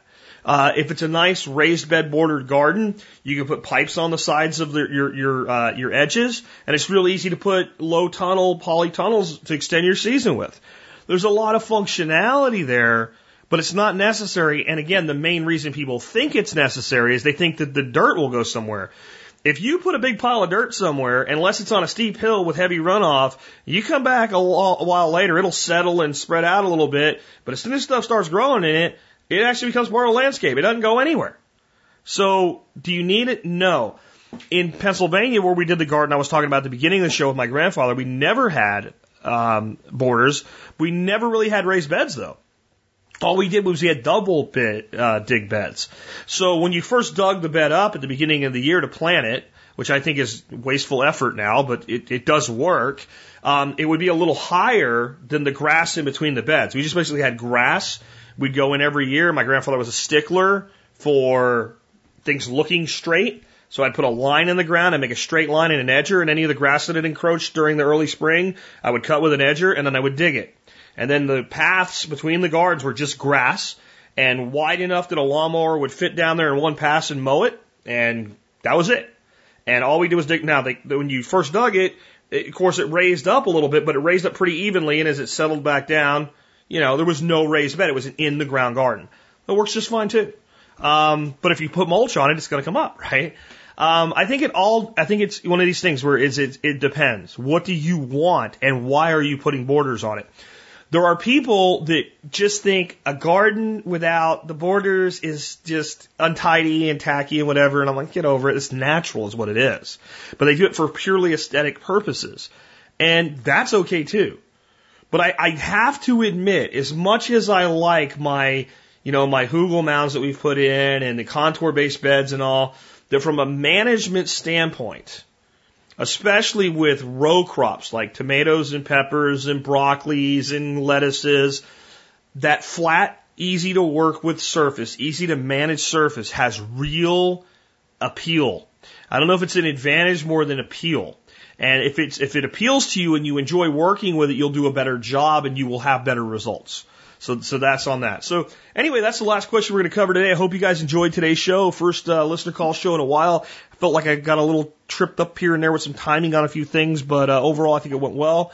I, I'd like to end, given that we're into a new year, and I always pick up a lot of listeners in January of a new year with some thoughts for you.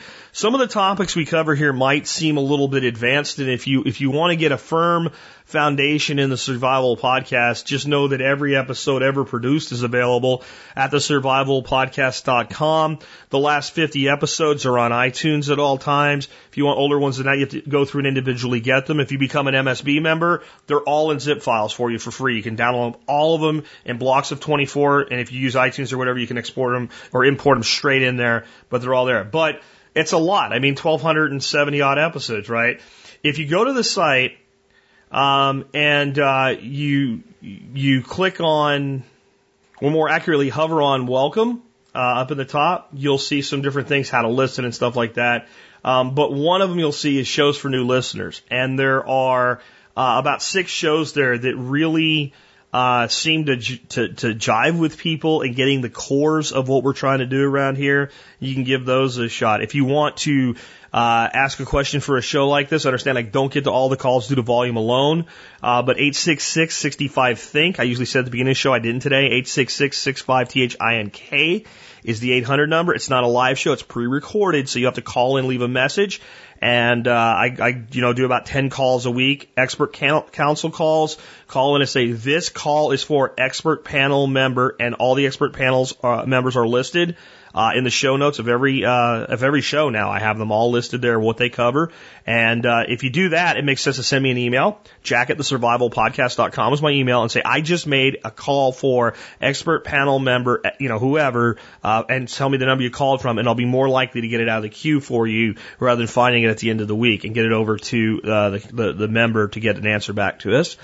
Um, if you want to send me an email to ask a question for stuff on the show, email jack at, at the. Again, jack at the survivalpodcast.com uh, and put question for Jack or comment for Jack or subject for Jack or idea for Jack in the subject line. It'll get into my, if you use for Jack uh, and one other word only, you will get into my special folder for review. I can't answer them all. We, I, I am talking about hundreds a day. I still do all my own email. I don't have an email screening assistant or anything like that. I do my best to, you know, to, to communicate with and read everything, but I can only do so much. And I, I'm just giving you that foreknowledge. But I want to tell you really what modern survivalism here is at the end, both as the new listener and for everybody that's that's still tuned in today. Um, it's about life, and it's about an understanding that life sometimes goes really good and sometimes goes really bad, and that as human beings we're blessed. You know, a squirrel will store nuts for the winter because they know the winter's coming, but it's an instinct uh, they don't know that this winter might be worse than last winter or this winter might be milder. And if there's not a lot of nuts to store, there's only so many other things they can go figure out. They're just a squirrel. And that's true of every other life form that we know of. There may be life forms other in the universe, but on this planet, we are the only life form that actually can assess our situation and take proactive, preemptive steps to ensure that if something goes wrong, we can deal with that situation better than if we had not done that. It is a gift.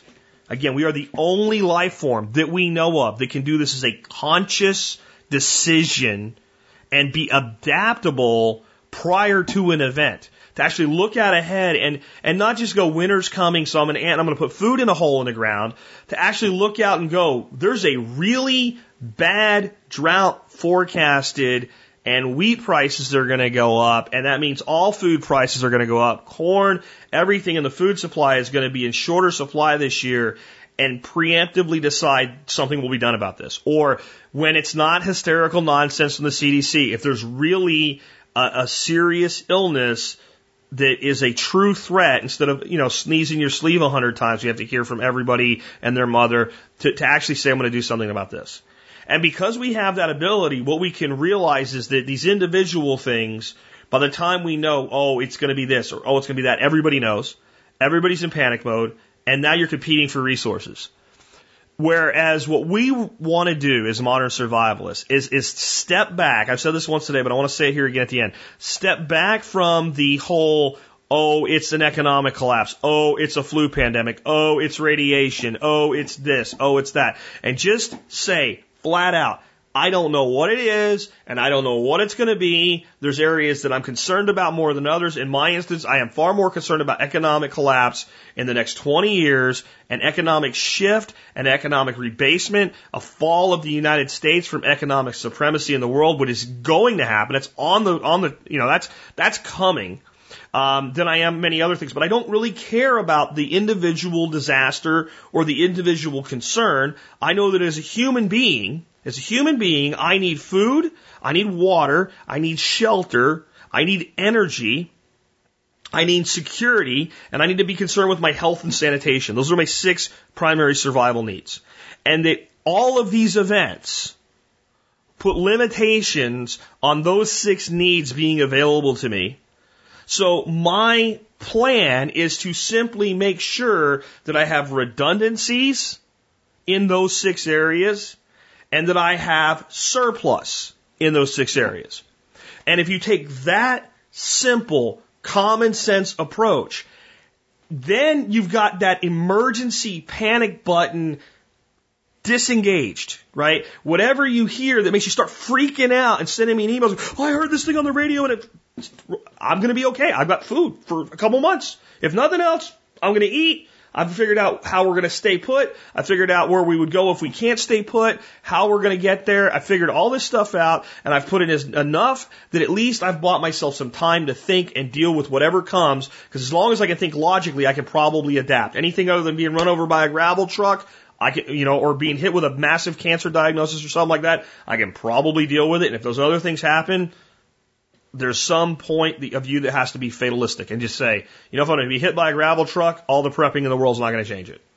So I'm going to live my life in power and emboldened. And I'm going to put these redundancies in place not because I'm afraid, but so that I will not need to be afraid of things that I should not be afraid of as a responsible freaking adult.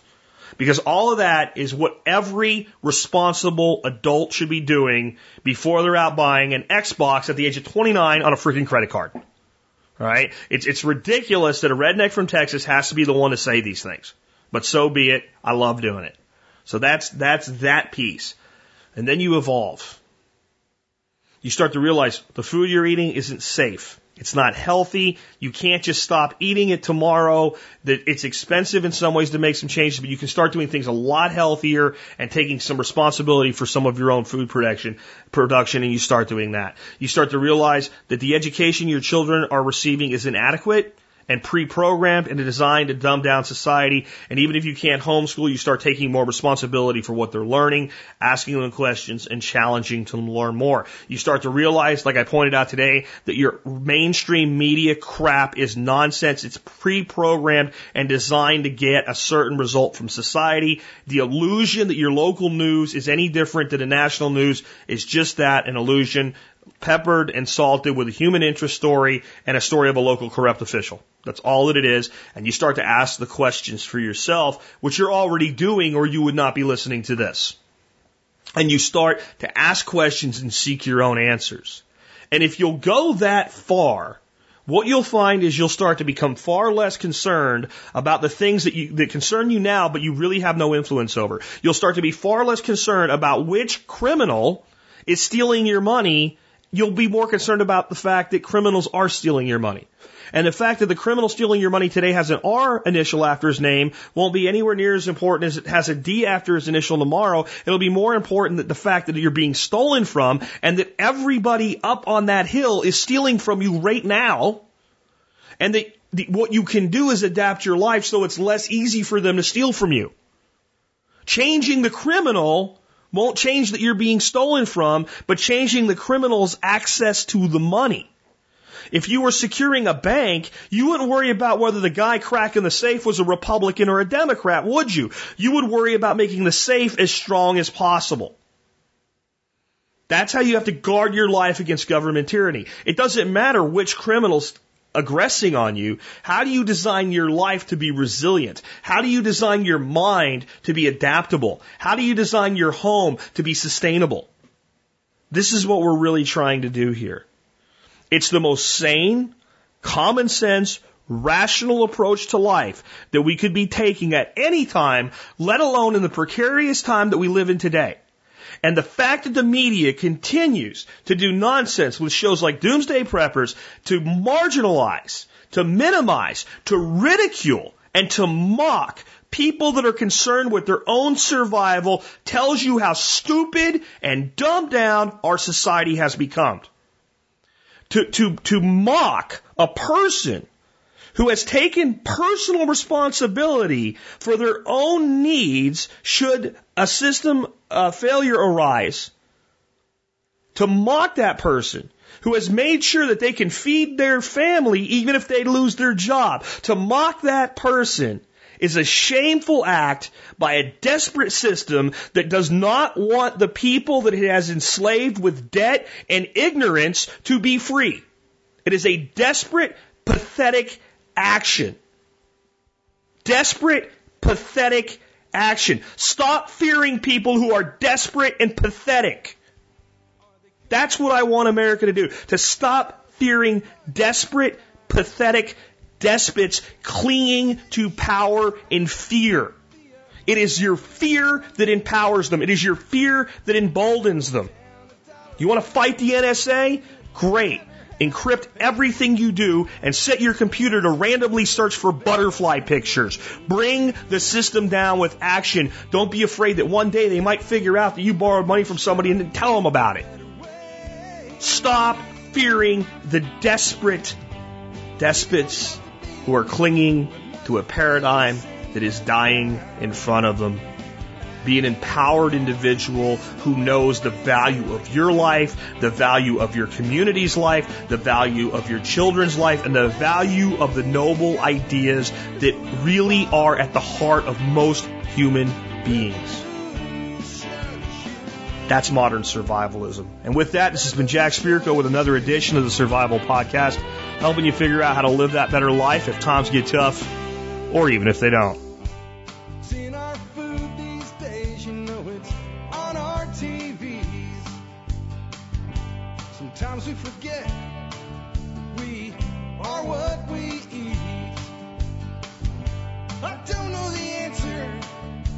There's nothing I can do.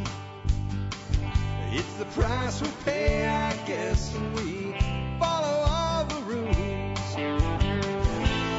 There's a better way to do this. Let me show you a better way.